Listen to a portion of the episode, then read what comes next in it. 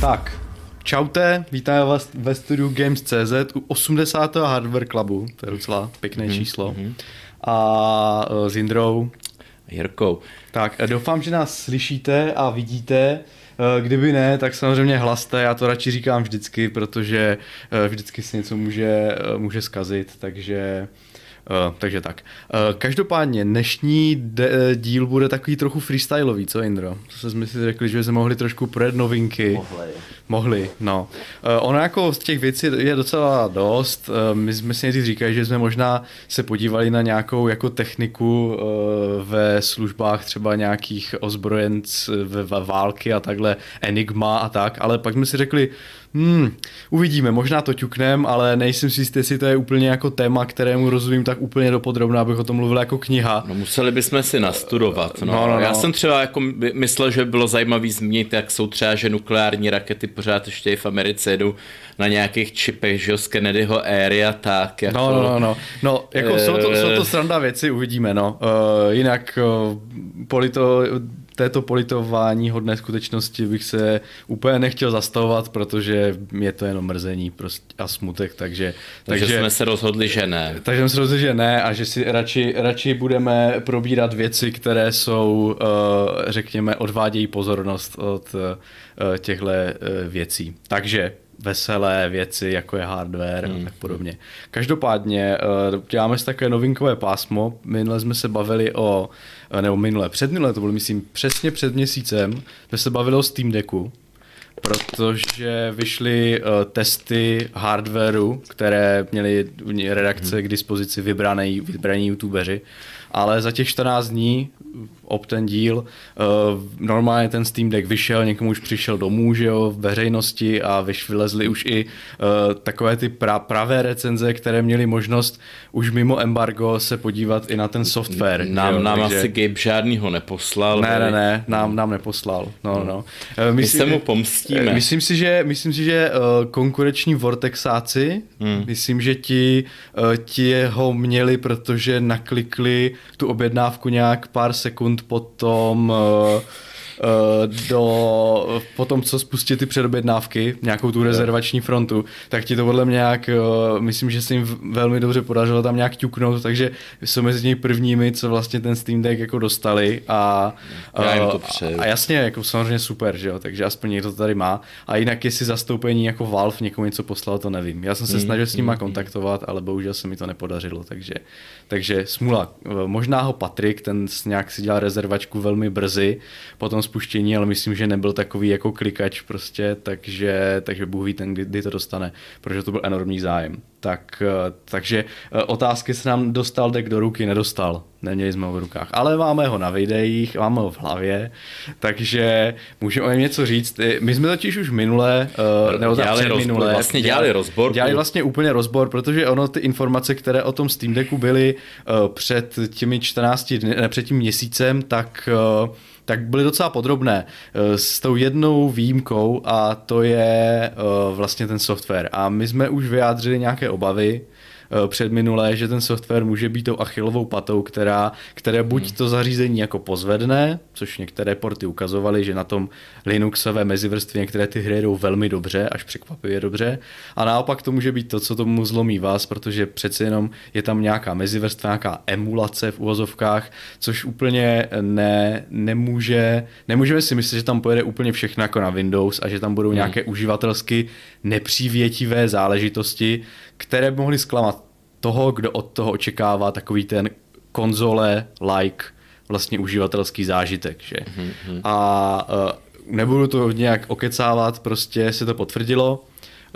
Potvrdila se ta druhá možnost a to je, že ta konzole, ten, kdo si tu konzoli pořídí a bude očekávat, že bude mít ten vlastně jako bezproblémový zážitek jakože konzole, jako třeba Switch, někdo by si to pořídil místo Switche, tak podle mě se bude cítit jako beta tester, protože ne všechno tam funguje úplně správně, jak má, ne všechny jsou kompatibilní a předpokládá se, že člověk si s tím umí trochu poradit, protože je to třeba uživatel schopný si na PC něco nastavit, něco si podfíkovat a tak. A to už v těch recenzích bylo hodně často zmíněno, prakticky v každé, Není to herní konzole, je to prostě přenosný handheld PC.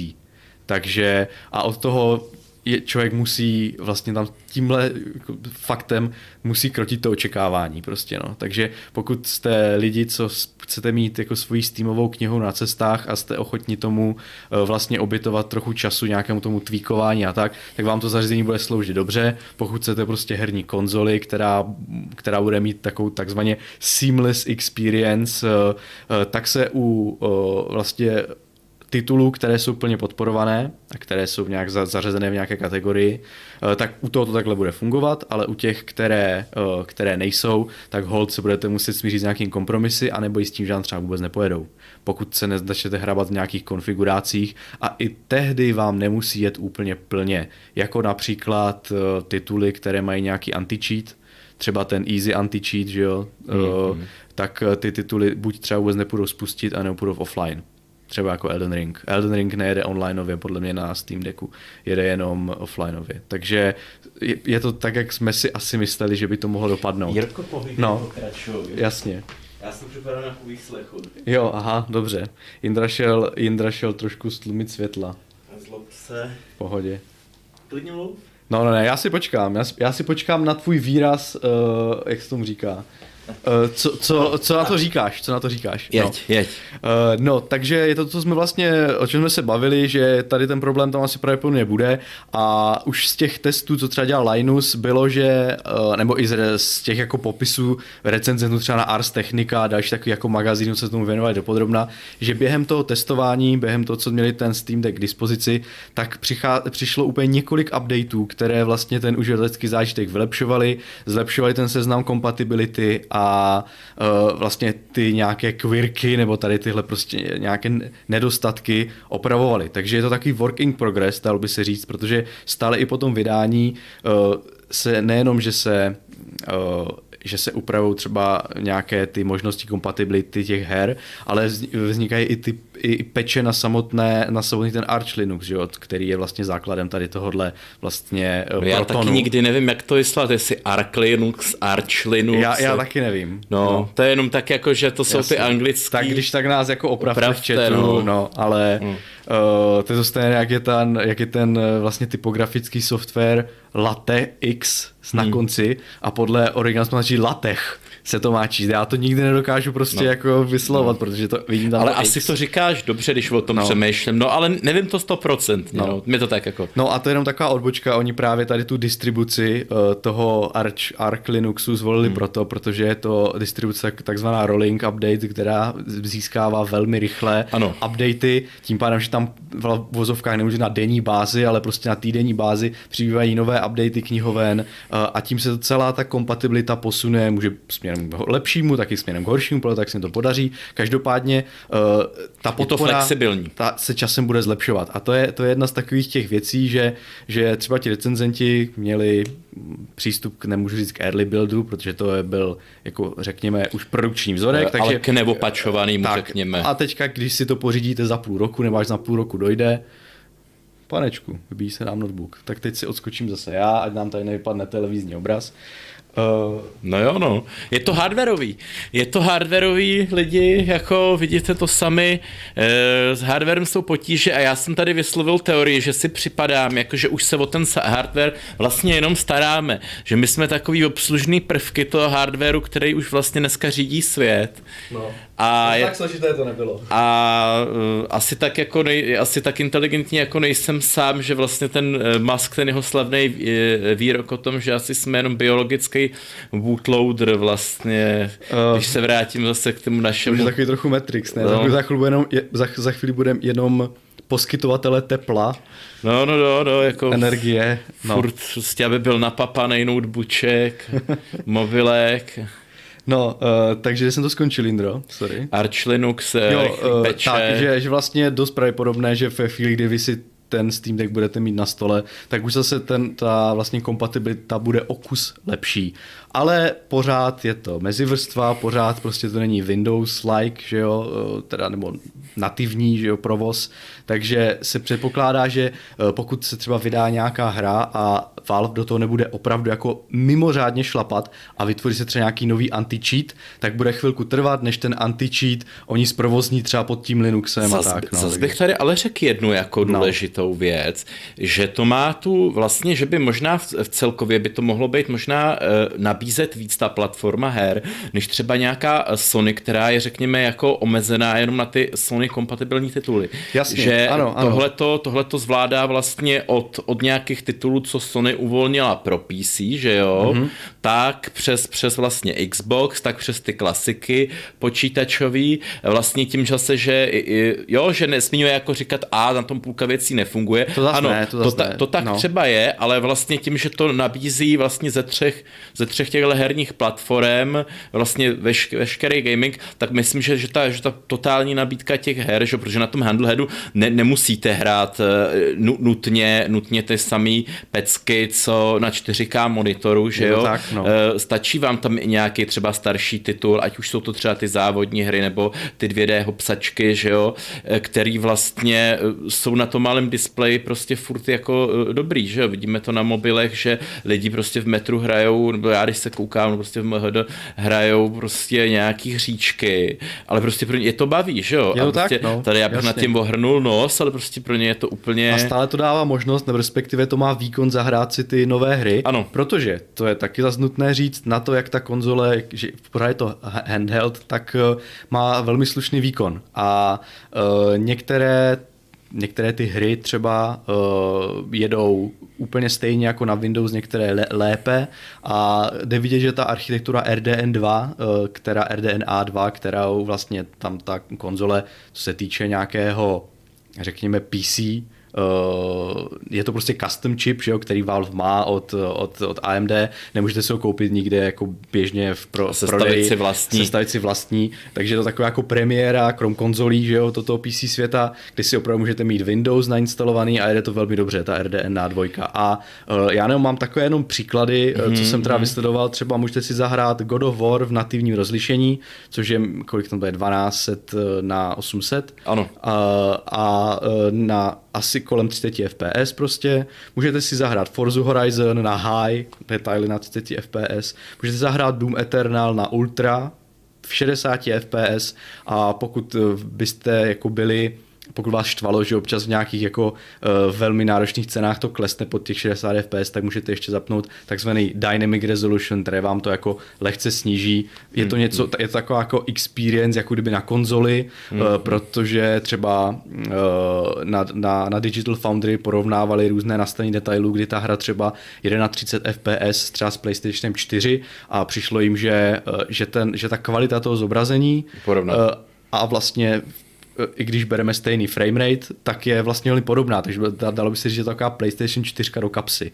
A což jako je docela super, protože na PlayStationu stále hraje spoustu lidí, jedou na tom velmi jako pěkné hry a mně se to líbí i z toho geekovského hlediska, že je to nějaká standardizovaná, prostě rozšířená mašina, která, jak říkáš, vlastně zvládá nejenom hry, jako můžeš si do toho píchnout přes ten USB, že jo, port, monitor, myšku a nežere to moc a prostě něco si na tom jako dělat. Jako mi to přijde takové jako velmi hezké entuziast zařízení. No. A je dobré v tom, že si na to dá samozřejmě dát Windows, není to uzamčený ten systém vlastně, jenom na ten Windows nejsou ještě ovladače, na ten Steam Deck nejsou ještě ovladače na tady tuhle kombinaci hardware, takže to podle mě bude... Ale slibuju, že bude, že jo? Slibuju, že bude, takže teďka to ještě není úplně...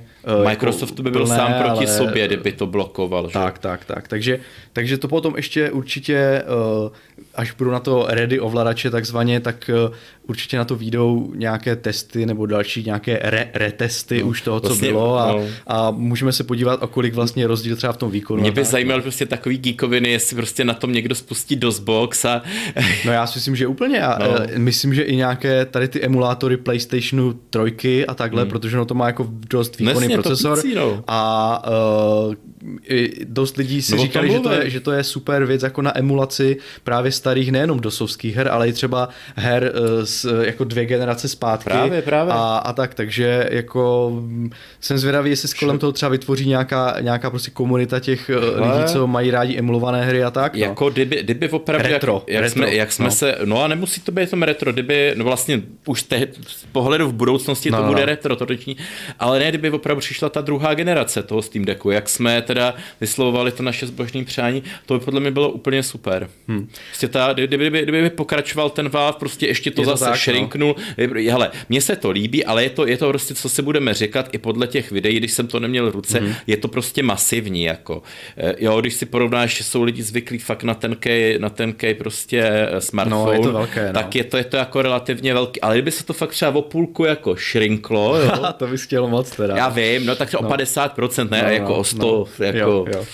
Tak jako, nebo i ta váha, že jo, tak prostě to by už bylo o něčem jiným. Já ti budu trochu jako kontrovat, protože na rozdíl od, možná to říkali, myslím, minula, stojí to za to zopakovat, oni ty vlastně gripy, nebo vlastně ty držátka, nebo ta ergonomie toho zařízení je jako velmi dobrá. I když je těžké, tak tím, že oni si vyhráli, měli zkušenosti s tím Steam kontrolerem, že jo, návrhy prostě nějakého uživatelsky, jako, jak to tomu říct, human versus prostě technika, že jo, takže pěkně to mohli navrhnout, rozložení těch tlačítek, to, jak to prostě držíš, a když se jim to velmi povedlo, takže když to zařízení je velké a vlastně rozměrné a vlastně relativně těžké, tak tím, že má velmi dobrý jako úchop, tak nemá člověk pocit, že drží prostě v rukách nějakou krávu. Tak já to nedržel, ale, tak to soudím jen z videa. Ano, no. Prodávám tak, jak jsem slyšel ve videu, no. Ale tak řekli jsme si ty negativa,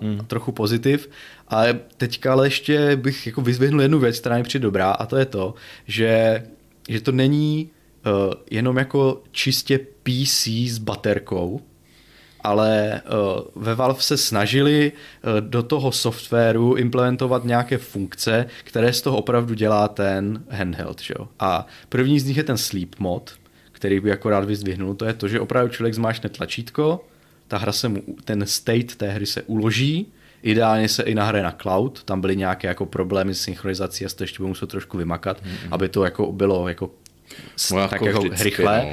Ale jinak ten stav té hry se opravdu uloží a když člověk potom toho zařízení probudí, tak za pár sekund hraje znova. Je to opravdu tak, jak my to mám, když máme zkušenost z konzolí, kde třeba na Xboxu to je fajn, že člověk může uložit prostě třeba 5 her naraz a potom jenom vleze do toho nabídky her, klikne a má takový ten quick load a jede prostě, že jo.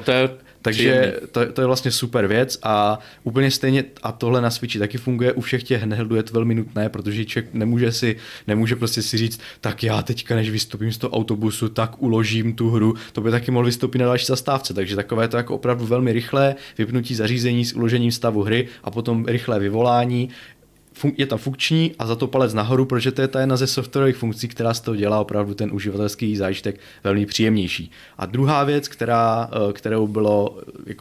kterou nebylo možné zmínit při těch hardwarových testech, ale mohli ji zmínit i recenzenti teď, tak je takové takzvané boční systémové menu, nevím, jestli jsi to viděl na těch videích, už ne. které umožňuje vlastně vyvolat nabídku nějakých, nemůžu říct pokročilých, ale prostě nějakých jako funkcí toho zařízení, například omezit framerate, nastavit nějaký ten jas třeba, tak, nastavit nějaký scaling, jas, anebo dokonce aplikovat jako globální AMD FSR, ten Fidelity FX Super Resolution, což je... Širka už se ztrácím. To je ta alternativa toho DLSS jasně, od NVIDIA. Jasně, už jsme zase u toho marketingu. Fidelity, no, je to fluid, hyper. Říkáš tomu FSR prostě, AMD FSR, je to prostě takzvaný ten pokročilý upscale, který vám vlastně z nižšího rozlišení udělá native rozlišení a získáte nějaký jako lepší kvalitu s nižším výkonem, dalo by se říct. No. A to jsou všechny vlastně volby, které umožní ušetřit tu baterii. Mm-hmm. Takže když vy budete na cestách a řeknete si OK, tak prostě mám tady... Potřebuji 4 hodiny ve vlaku. Hraju tady, já nevím, něco, tak si prostě dejte 30 fps, snižte si rozlišení, zapněte si FSR a máte prostě... Větší výdrž baterky. Máte větší výdrž a ten nárůst té výdrže baterky je tam docela slušný, takže a samozřejmě zvětšuje se s nenáročností hry. Já teď Gabeovi poradě měl by prodávat certifikovaný power Steam banky. No, určitě. A představ se, Jirko, jistě na to nějaký ten jeho zaměstnanec, co zase má těch $100,000 měsíčně, přijde a dostane bonus. Je to tak. Jenom teda říct s tím nabíjením, že to má USB-C, kde je power delivery, ale je tam i vstup jako datový a vstup obrazový. Takže když budete mít, dokud nebude oficiální nějaký, nevím co, Steam Dock, tak si můžete pořídit jakýkoliv dock z USB-C, a pokud bude mít jako nějaký pass-through na jako napájení, tak jeden takový třeba doma mám a napájem tím nějaký notebook od Dellu, že jo, tak normálně můžete zapojit jeden konektor a budete tam mít display, periferie, napájení, pokud tam budete mít USB hub na to připojený, tak i třeba USBčka. Jako je to zajímavé, to je jenom s tím, jak jsi začal mluvit o napájení, určitě. Tak mi to napadlo, že to zmíním, no, ale jinak na těch cestách jako dokáže se ušetřit tady nějakým tím zapínáním těchto jako optimalizačních voleb docela dost energie.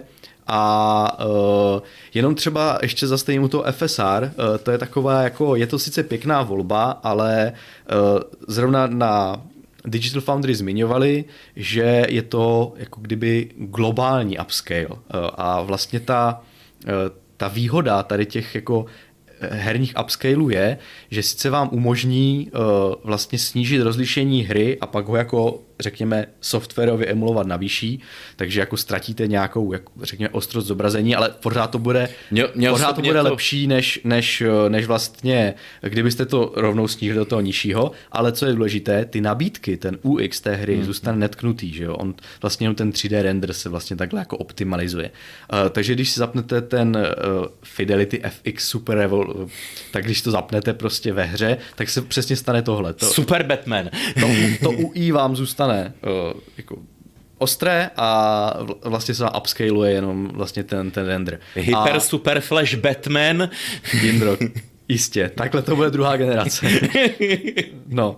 A takhle, když to zapnete globálně v rámci vlastně toho systému, tak se rozostřuje i ty nabídky. Takže to není úplně ideální řešení. Pokud můžete a pokud ta hra podporuje, tak doporučuji zapínat to vlastně per game basis, prostě v každé hře zvlášť a tady tuhle volbu nevolit. Z nás musí mít češtináři radost. Úplně. Jestli si to nějaký pustí, tak myslím si, že pak bude asi spáchat sebevraždu. No. A ještě jednu věc jsem chtěl říct, jsou tam takové přesně věci, jaké to jsi zřešil. Jsou tam ty nějaké ty GPU scaling, nějaké to škálování.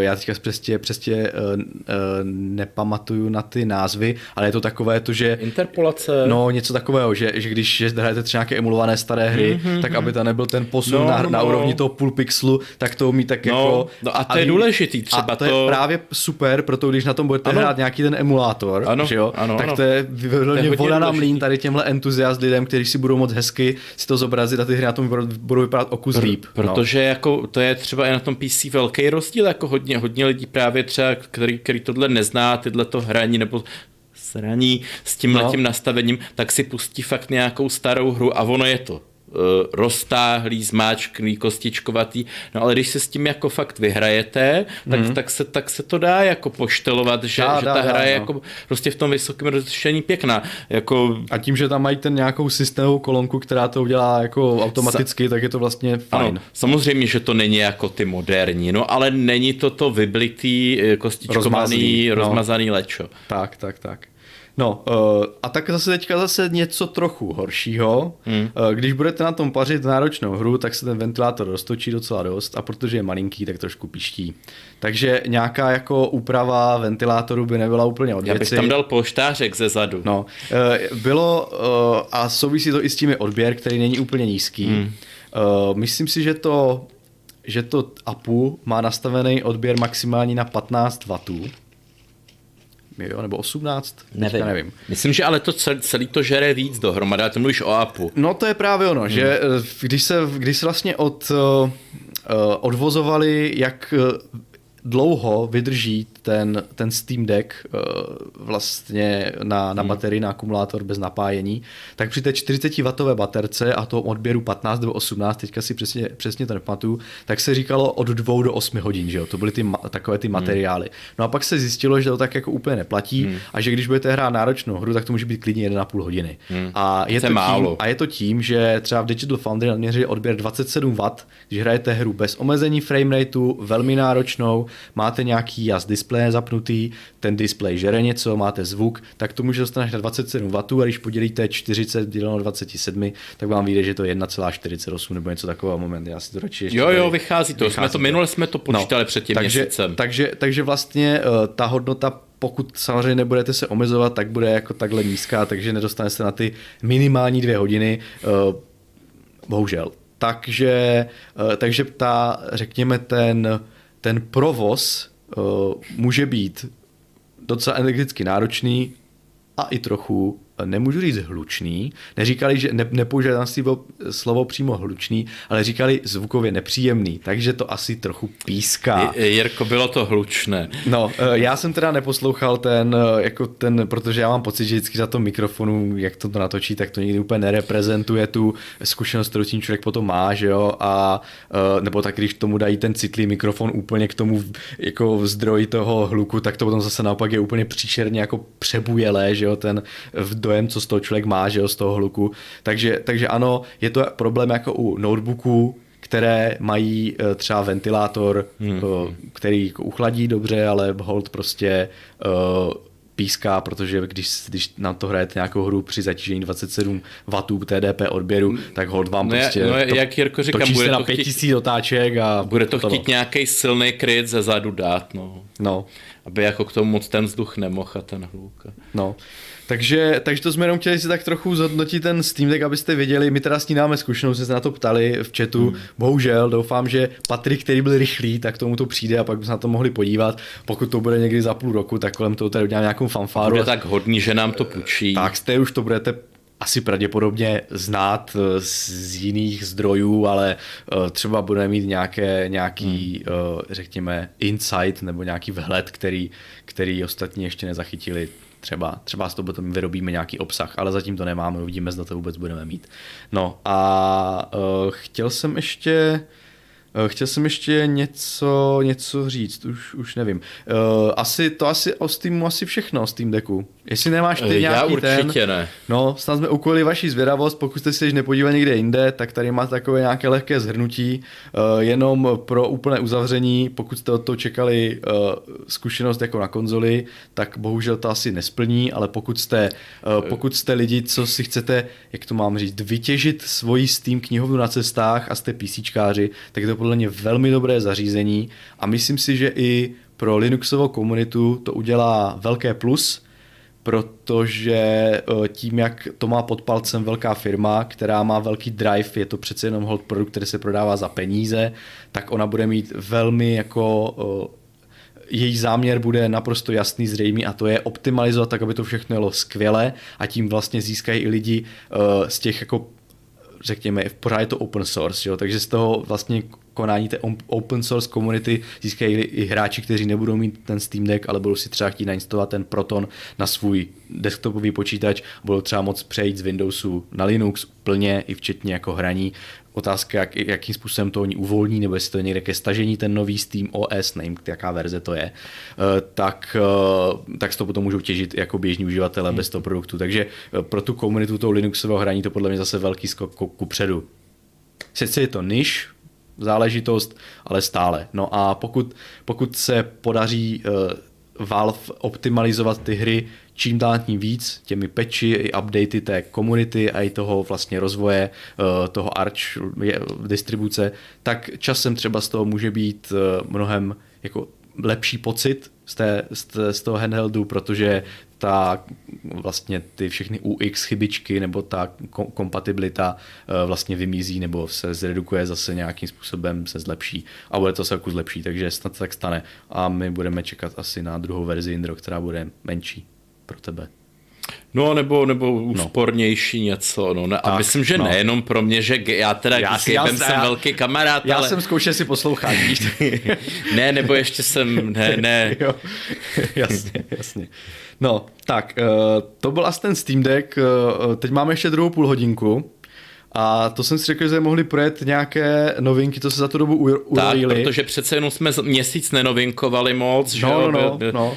Ten minulý Intelový díl měl takovej úspěch, že... No, nebyl moc úspěšný. A já jsem ti to ale jako... Ale mně přišlo, že podívejte se, prosím vás, na něj, jestli jste ho neviděli. Nejneúspěšnější díl je to tak, v historii. No, je to nejméně sledovaný díl historii, ale každopádně intelácké grafiky mají... Vlastně... Není, Jirko, nemá to žádnou budoucnost, ne, to propadá. Já si myslím, že je to vlastně ten potenciální disruptor na trhu. Death on arrival. No dobře, tak každopádně, jestli chcete, tak se na to podívejte, myslím, že to je jako důležitá věc, ale já bych teda jako se koukl na jiné grafiky. Ono to nebude úplně záživná novinka, protože jste si ty grafik pravděpodobně nekoupíte, ale má, jak to mám říct, mé hardwareové svědomí mi nedovolí to opomenout. Měly by vyjít nějaké nové grafické karty od AMD, NVIDIA na úplně jako na úplném high-endu, které měl by se zase posunout trošku ta laťka. 3090 Ti. Přesně a 6950 XT. Tak mech 100 000 už se nemůže dočkat v kapce. Je to tak. No, ty parametry jsou jako fajn, ale není to úplně jenom tak, že bychom si řekli prostě, jaké to bude mít parametry a wow. No tak zapomeňte, třeba s tou 3090 Ti dochází jako k prošlapání nějaké nové cestičky, protože bude mít pravděpodobně 16-pinový konektor, což je nový standard PCI 5. generace, kdy už to napájení těch extrémně žravých bestií nestačí a teoreticky by ta karta měla mít TDPA 450W, šílené, což je o 100 W víc. Jirko, co by si za 100 000 chtěl? No, o 100 W víc, než má 3090. Takže vlastně aspoň tohle taková jako zajímavost. Já nevím, jestli si vzpomínáte na ten 12 pin, který taky někde vylezl u té nové generace, jak se tam potom dělali ty redukce, jestli si na to vzpomínáš. Přesně jak vyšly ta generace 3000, tak tam byly takové nějaké ofuky s tím, že ta karta měla 12 pinový konektor a vlastně se dodávala s nějakou redukcí z 2 8 pinů nebo něco takového a kvůli toho, aby ten konektor byl menší, že aby to nebyly 2, tak se ušetřilo místo na PCB a bylo to asi z nějakého důvodu. A teďka to je normálně standardizace, už teďka si to podle mě bude postupně to probublá u těch nejžravějších komponent, nebo co já vím, takže aspoň taková zajímavost, že by to mělo být tady ten nový konektor. Předpokládám, že zase samozřejmě, protože zdroje tady nemají, že jo, tady tyhle konektory, takže se tam bude dodávat nějaká redukce, no vidím, jak to bude vypadat. Ale druhá věc je, že to bude plně odemčený, nebo respektive čip GA102 s tím úplně maximálním množstvím tranzistorů, co tam může být. I ta 3090 byla trochu ořezaná lehce a tady ten by měl mít 10752, je to tak, výpočetních jader, takže úplně plný čip, měl by mít vyšší takty, měli mít stejný počet. Jirka, já myslím, že se většina diváků tváří asi jako já. Prostě. Ne, nech mi to říct. A měli by mít stejnou kapacitu paměti. Já si myslím, že budeš smrkat, že mi chceš zastavit takhle, jako jak to dělá v lepší společnosti. Já si to nechci prstem, no něco mě tady svědí. No jasně, dobře, Indro. Mluv.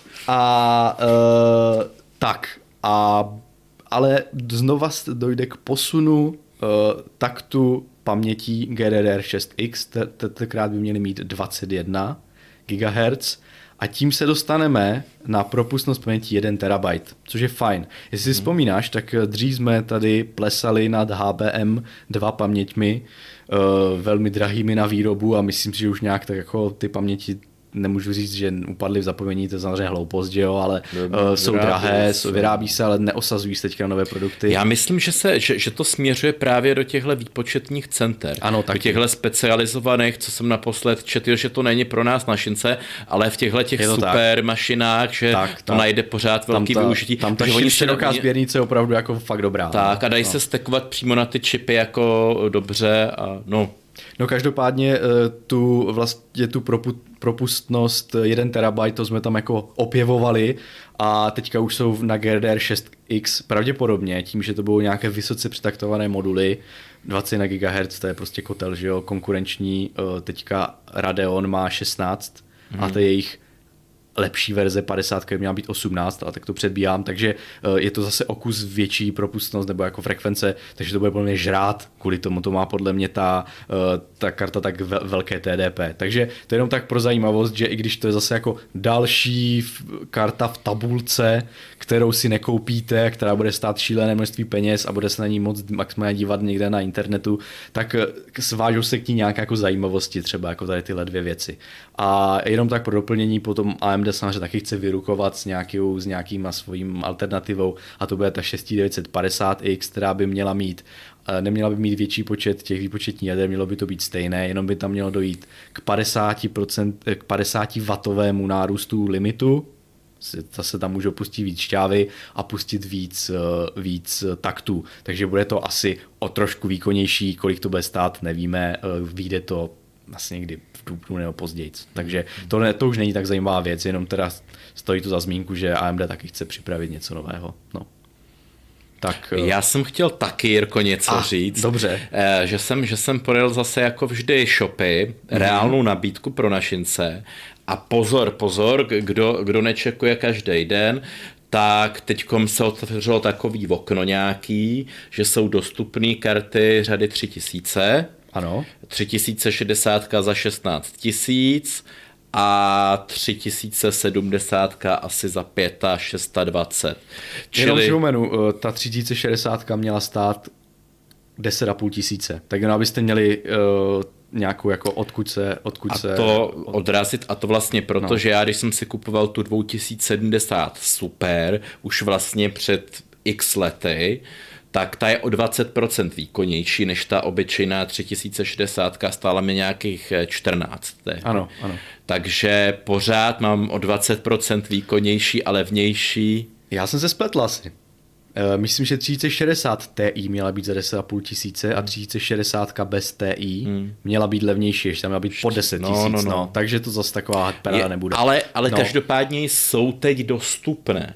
Čili jako já nechci zase tady vás nějak hnát do něčeho, ale pokud někdo by chtěl stavět, tak myslím, že teď se vlastně je to teďkom ten po Vánocích takovej to úturn jako, že teď bych jako nakupoval, protože... Aspoň se něco dá koupit, ne, a není, je to samozřejmě předražené, ale není to jako, aspoň něco je, že jo? Je. No. A s tím, že vlastně myslím, že tak do toho června, července, jo, ještě jako třeba budou, věštím teď z té mojí křišťálový, no a pak zase prostě vyprázdní se a ceny a nebude. Protože já to neopírám jenom o svoji křišťálovou kouli, ale hovořil právě nějaký zástupce TSMC a říkal, že nedostatek čipů bude trvat minimálně do konce roku 2023. Čili ani ne ty moje optimistické odhady prostě do roku 2023, ale až do konce roku jako...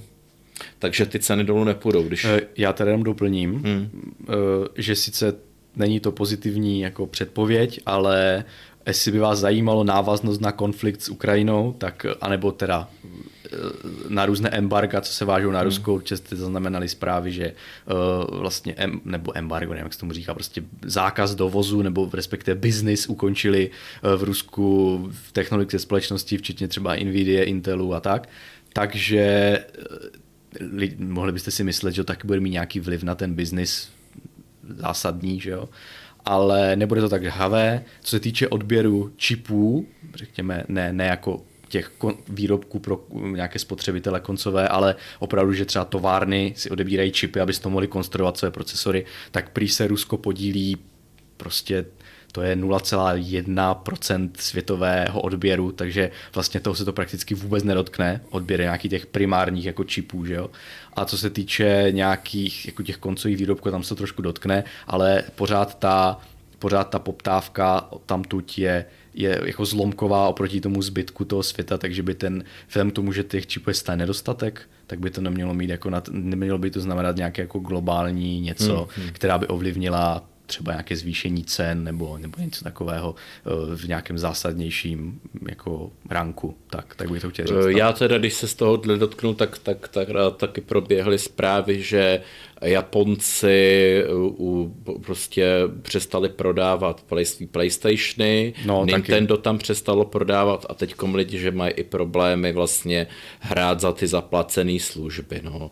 Což myslím, že je takový teda jako, když si za něco zaplatil, tak jako ne, jako jo, jako no. Jako hodnotit tenhle krok. Ano, ale já jako poprvé řečeno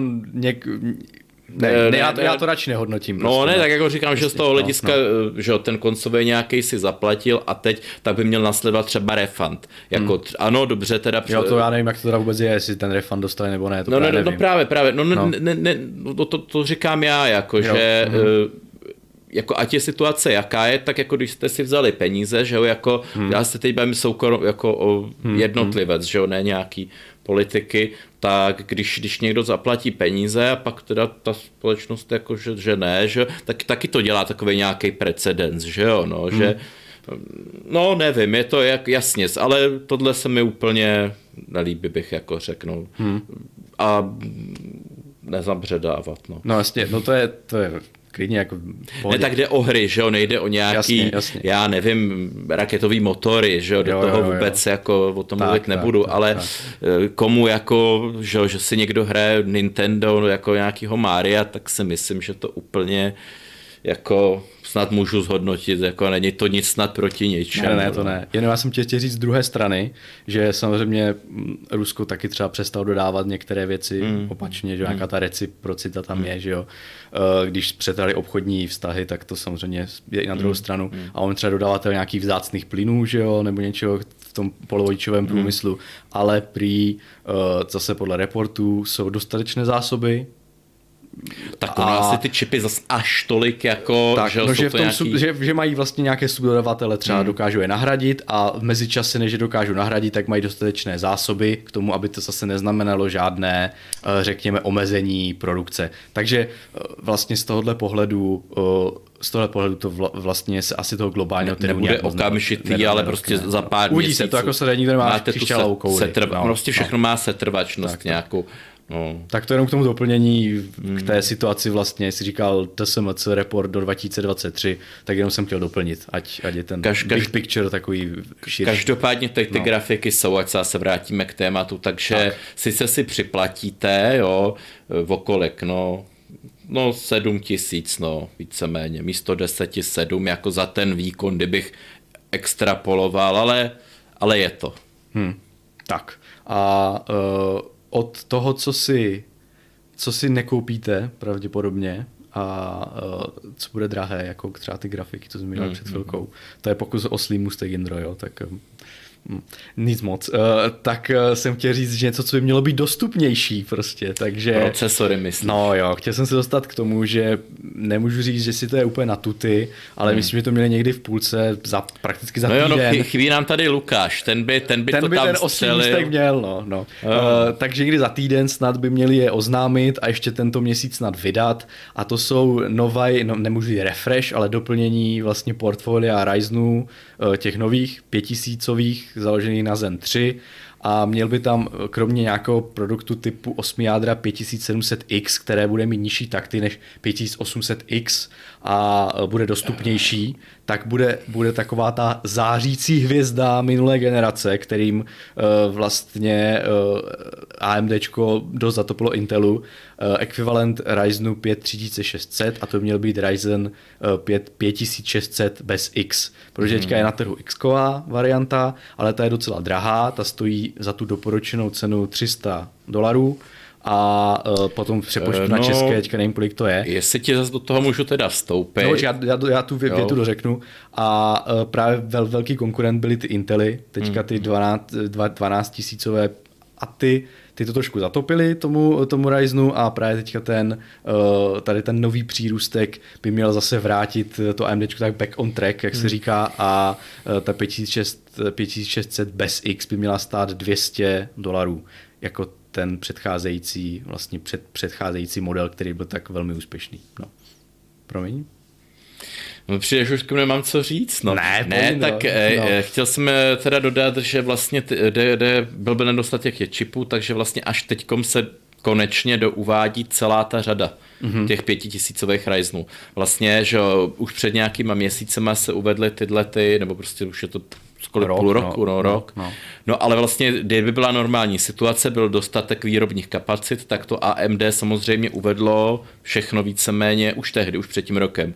Ale díky tomu nedostatku se to zpozdilo a vlastně až teďkom prostě se dostávají na trh modely třeba pro ty obyčejný lidi. Nebo jak to říct, jako, jasně. No prostě za 5000 procák, že? Ale výkonný, pěkný. Mě tam zaujal, jak říkáš, ten 5600 a pak mě tam zaujal ten 5700X, což je vlastně teda pořád 8 jádro, 16 vlákno, ale co je na něm zajímavý, není tak jako brutusácky nataktěný a nakešovaný tou 3D keší. Není, ale má jako jinak všechny tyhle ty vymoženosti, takže by v tom single výkonu, jako single playerovém herním, mělo být pořád rychlejší až o 50% než ta generace 3000, třeba 700. Čili kdo hraje hry, tak pro něj tohle dává smysl, protože ten procák by se měl pohybovat okolo 7000, jestli teda samozřejmě zase se do toho nepromítnou ty ceny.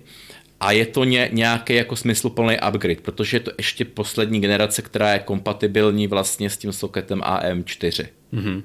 Jo, čili kdo by chtěl, vlastně kdo hraje hry, naši diváci, a nechce utrácet Myland, ale tak jako teda má více jak 5000, třeba těch 7, tak si tam může dát ten 5700X, hezky se mu krásně zvedne herní výkon a ten starý procesor krásně ještě prodá. Tak a musím říct, že tím, že je tam nějaké, nemůžu říct, myslím, že tam je menší TDP, myslím, že ten 5800X 65 má...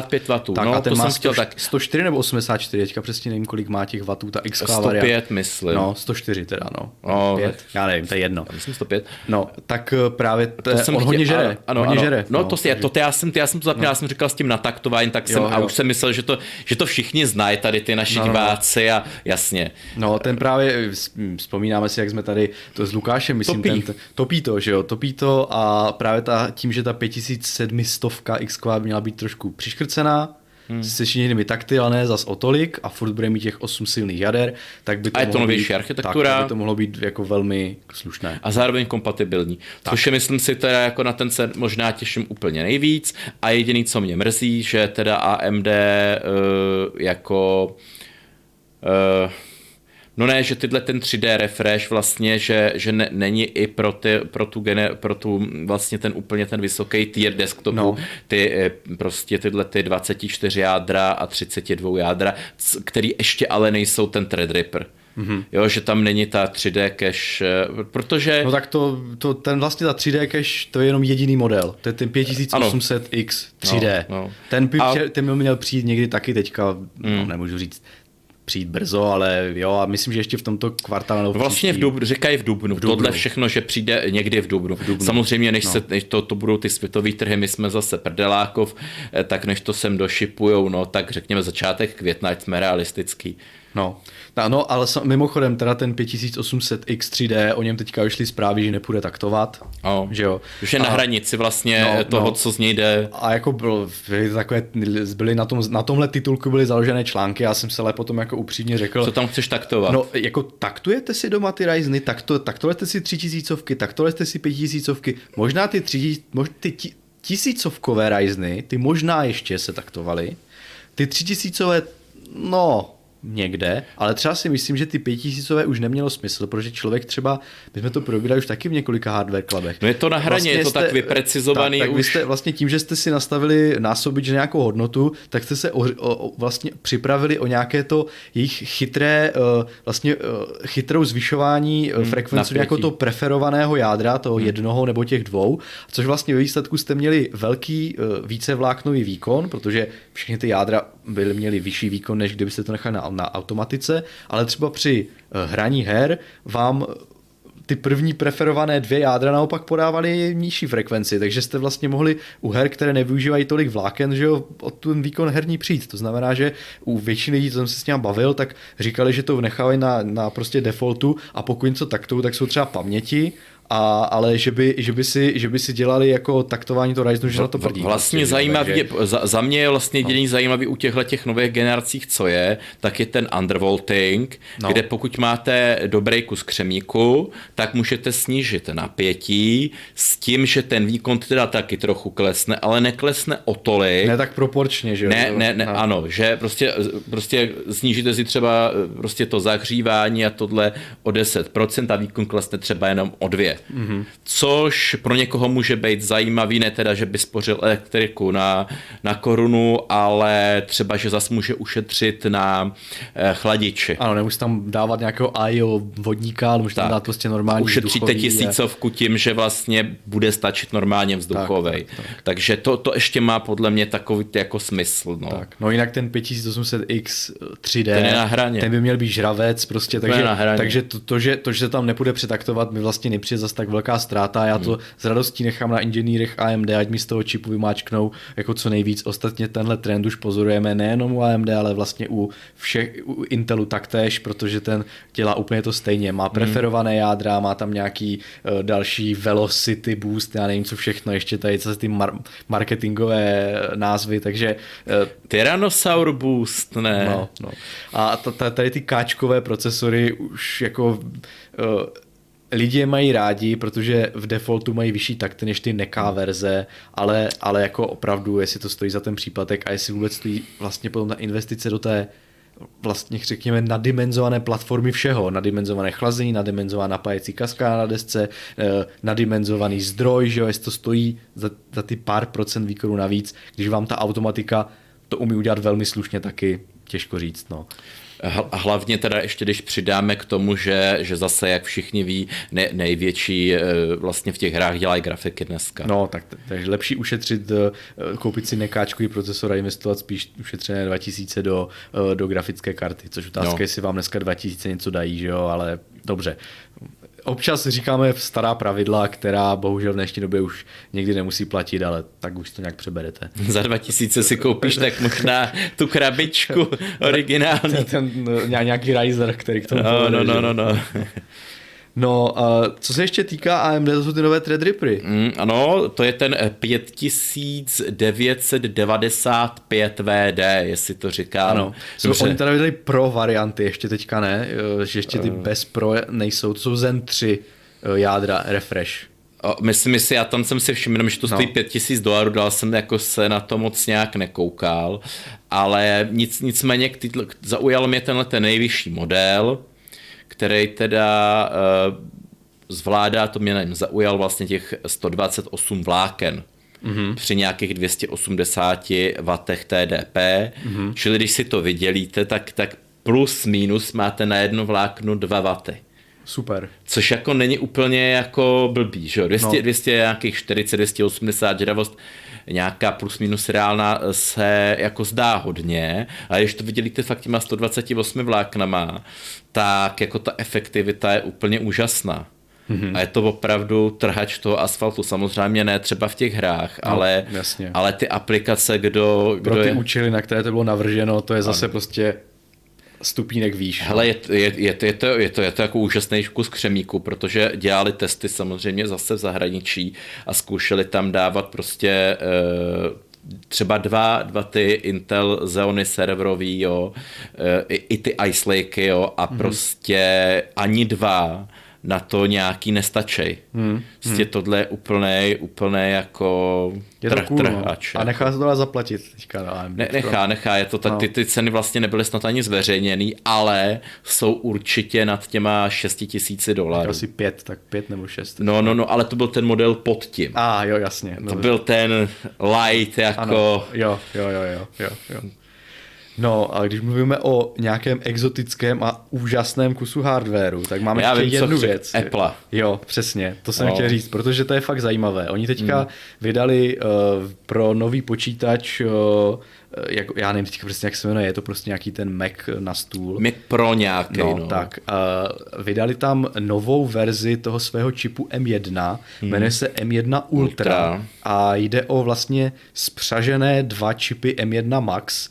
Nevím, jestli jste si, nebo určitě si vzpomínáte, nebo ne, pokud jste neviděli, koukněte na náš seznam Hardware Clubu. My jsme vlastně o tomhle čipu měli jsme celý díl o tom M1 čipu, že je to zajímavá věc a že ten výkon opravdu na to, že to armový čip, jak celá ta architektura tam nějaká je zvláštní, jak oni vylepšili vlastně to zpracování instrukcí a všechno, aby to prostě opravdu jelo, a i ta grafická část vlastně integrovaná je jako velmi výkonná, až jako řekněme pohádkově na to, že je to vlastně ARM a že to je mobilní architektura, dobře, dal by se říct. Dobře. Takže se jim to podařilo. No a právě teďka oni ty dva čipy spřáhli dohromady pod vlastně, nemůžu říct, že to je něco jako Ryzeny, protože nejsou, je to nějaká, není to nějaké na interposeru nějakým jako čím si, je to opravdu nějakou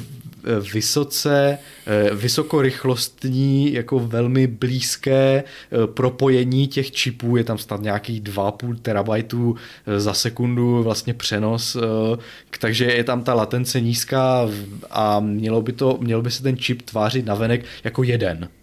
To znamená, že opravdu ten výkon tam člověk nemůže říct, že si plný, že jo, dvou těch čipů, ale dostane z toho výkon téměř plný a je to vlastně 16 plus 4 jader. 4 úsporná, 16 těch výkonej. Tak a teďka to musíme vzít trochu s rezervou, je tam samozřejmě nová grafika, která nevím, kolik má těch vlastní počítačů. A myslím, že je to až tak jedno. No, to není důležité. Důležité je, co teda jako s hvězdičkou tam v těch svých prezentacích Apple měli. Pořád musíme říkat, že jsou to applovské prezentace, tak, ne nezávislé. Ano, jsou to applovské. Takže by měly být grafika úrovně RTX 3090, což mi teda přijde jako opravdu... Při tom TDP, co ten čip má, mi to nepřijde úplně možné, ale je to možné, samozřejmě to provádějí třeba v nějakém výpočetním čímsi, kdy to dokáže využít ty velké množství těch vlastně bloků, co tam jsou, paralelní úloha, nějaká paralelizovaná, takže proč ne, OK. Každopádně ten výkon by tam měl podstatně jako narůst a i to samotné propojení těch dvou čipů je zajímavé, tak jsem to jenom chtěl zmínit, že jak se na to klidně koukněte někde jako blíž a přečete si, protože vlastně v tom armovém odvětví teďka je ten Apple, který udává ten směr jako opravdu velmi Zase tady bych řekl teda ale tu věc, že pokud se to někomu zdá, je Apple, ten je nejlepší, nejúžasnější, že jede na té novější generaci TSMC, je vlastně o generaci, prostě dokáže přeplatit u TSMC tu linku o generaci lepší než vlastně konkurence, než třeba AMD, Intel. Čili není to tak, že by v Apple jako dělali nějaký technologický jako breakthrough, jako je to... Některé věci, jo, některé jsou zajímavé. Ano, určitě, ale aby jsme jako nepodlehli, jo, jenom to... Že to není na stejném výrobním procesu. Tak. Je to tím, že mají prostě peněz jak šlupek, protože dobře lidi jim je dávají a tím si můžou vlastně u Tajvanců dovolit koupit nějaký ten risk výrobu, že jo. Nejlepší, co je. Tak. Vlastně mohli jim zaplatit, řekněme...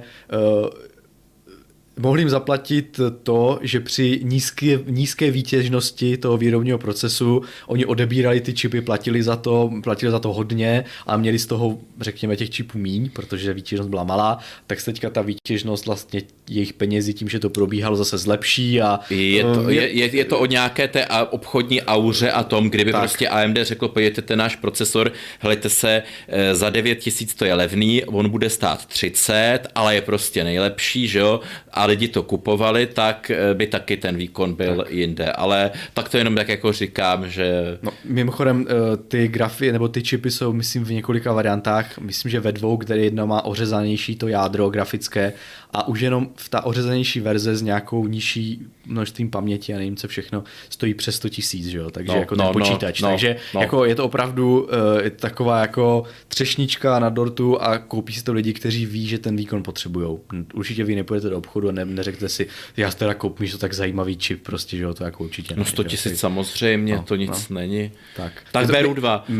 My to taky nebudeme tady obdivovat, nebudeme si to rozebírat a koukat se pod rozvaděč, aby jsme nevěděli, jak to vypadá. Že? Ale je to na jednu stranu dobrý v tom, že to ukazuje vlastně, jakou cestou třeba jít, jakoby, když pokud máte ten neomezený budget. Jako, tohle je takový podle mě jedno pozitivum, že to dává ide i těmhletěm našim budgetovým dostupným firmám jiným dvou, jak vlastně co dělat, protože ten Apple teda je fakt, že prošlapává tu cestu na tom nejnovějším procesu, co se jako dá dělat a co nedá, a v tomhletom jako pokud si to lidi jako na to mají a zaplatí to, tak jako hele, jedině dobře, já jim to přeju. No a snad poslední věc, to mi teďka napadlo, když mluvíme o ARMu a jak Apple tohle, že je dobře, že ta akvizice úplně spadla ze stolu. NVIDIA ARM. Já nevím, jsme to nezmiňovali. Zmiňovali, ale to je lepší zmiňovat víckrát. Že vlastně ty regulátoři nakonec byli asi proti tomu, i ty biznisy velké, ty velké firmy se proti tomu postavili, že pro Apple to je prostě, že to by znamenalo, že její konkurent, se kterým asi nemá z minulosti úplně dobré obchodní vztahy. Já myslím, že samozřejmě víte, že produkty Apple jedou diskrétní grafiky na AMDčku, že jo, takže vlastně i třeba ten model Pro, co jsme se bavili, tak má i procesor AMDčku. No, takže právě tam, nevím, jestli jsou rozprostření z minulosti, tam byly nějaké blbé ty nějaké dodávky, co tam měli v těch svých MacBookích nebo v čím si, nevím, co tam bylo. No každopádně znamenalo by to, že by vlastně Nvidia měla moc nad tím, co si bude moc třeba Apple dovolit, že jo, protože bude držet ty licence a to know-how a mohli třeba to licencování omezit, a bychom se o tom bavili taky snad podrobně v nějakém z předcházejících Hardware Clubů, ale mohlo by to potenciálně narušit nějakou rovnováhu na trhu, protože ten ARM pod tím SoftBankem, SoftBank je jenom vlastně investiční společnost, nějaká japonská. Tak vlastně drží si jakousi auru neutrality, nebo jako vystupuje de facto jako neutrálně, a ten SoftBank není primární výrobce těch čipů, ani někdo jako... Je to investor, je to pouze. Prostě jenom investor, takže nemá žádný jako důvod nějakým způsobem zasahovat do toho, jak se ta technologie bude, jako komu se bude licencovat a tak podobně. Což by Nvidia třeba nemuselo, i když samozřejmě se holedbají, jak by to nikdy neudělali, a tam měli nějaké záruky a blablabla, ale pořád tam ta obava byla, tak si myslím, že z toho tlaku z toho nakonec úplně sešlo. Pro Nvidia podle mě to znamená nějakou velkou ztrátu, protože vynaložili, nebo velkou. Oni jsou teďka velmi, velmi bohatá ta firma, jo? Ale otázka pro ně je, kam dál, že ti teda, nebo dokončit to. No, takže jako samozřejmě to přežiju, asi to nebude mít nějaký zásadní vliv na jejich nějaké, řekněme, finanční schopnost prostě, protože tam zaplatí, nebo teda zmařená investice nějaká tam bude, ale tak co se dá dělat, že jo, nikdy se neřeklo, že to musí vyjít. Teďka jenom... Ne, otázka je pro tu Nvidiu, že jo, kam dál, protože teďkom teda zase, když svému do ruky Intel, tak Intel jim bude užírat vlastně, to je celá ta snaha jeho v tom low-endu. Čili jako Intel nahradí low-end, jako v příštích letech prostě nějaký tyhle ty třeba obdoby těch 1030, jasně, že jo, všechny prostě tyhle ty, co stačí na veškerou 2D, nějakou grafiku na veškerou kancelářskou, tak to prostě bude přímo už v Intelu. Ne jako, já říkám kancelářskou, ale prostě, že jo, dneska máš tu kancelář, že ti zavaří procesor, nějaký grafický rozhraní a takhle, no ale prostě na to bude všechno stačit Intel, ten úplnej high-end, tam se dere AMD, jako sice si chce, ano, jako pořád je neotřesitelné. Ano, ale zatím teda jako teda ty líky, ale zdá se, že AMD se tam dere opravdu agresivně, že spíš než do CPU, tak investuje prostě do těch grafik.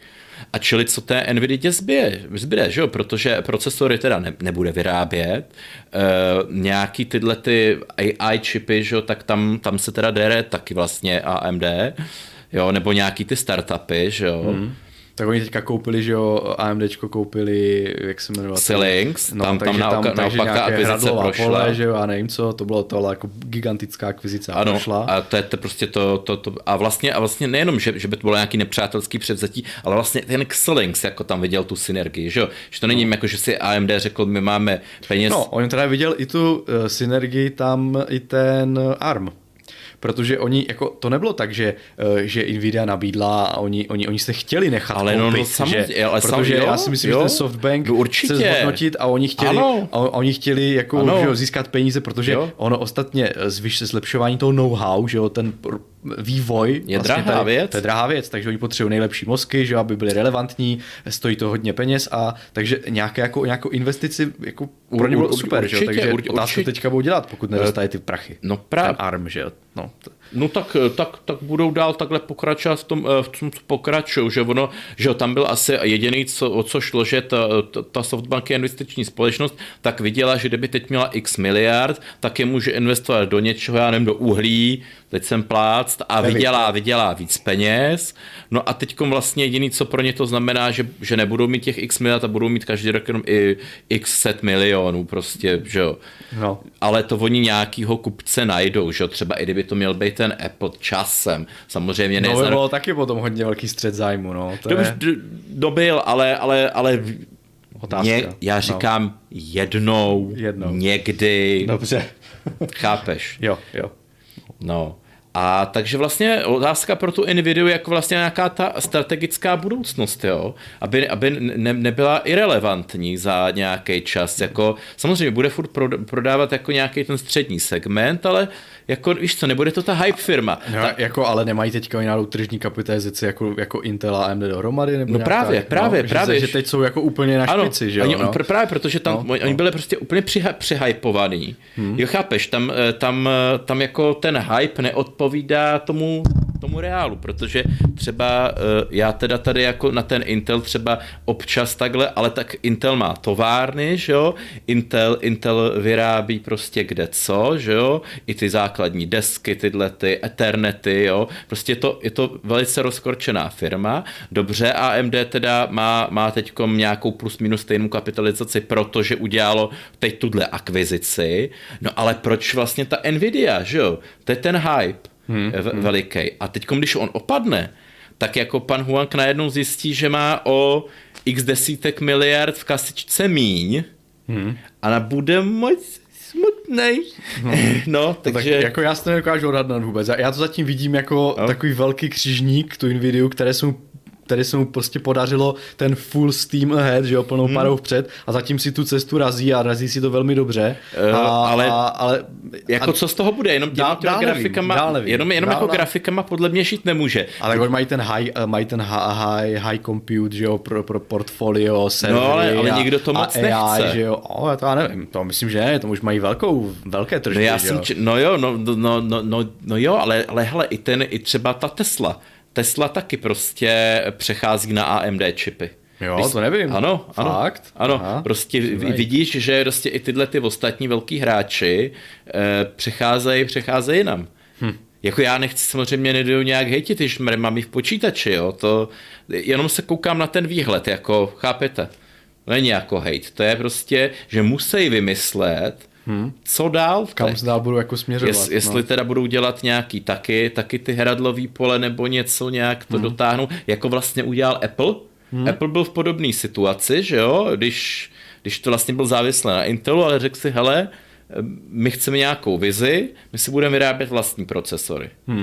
Trvalo to 5 nějakých plus minus let a teďkom se přinášejí výsledky. Jo, a vypadají dobře. No. Ale teda Nvidia ještě neoznámila, co, kam. No tak se snažili udělat tady budoucnost ARMu, že? A teďka, když nevyšla, tak teď uvidíme, co bude. No.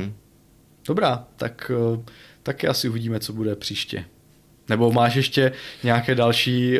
Já už teda jestli jsem nejsou divácky nějaký dotazy. No, jestli nás můžeme nás může kontaktovat tady Martin Jeho tam za účelem technického dotazu ohledně problému s výkonem notebooku.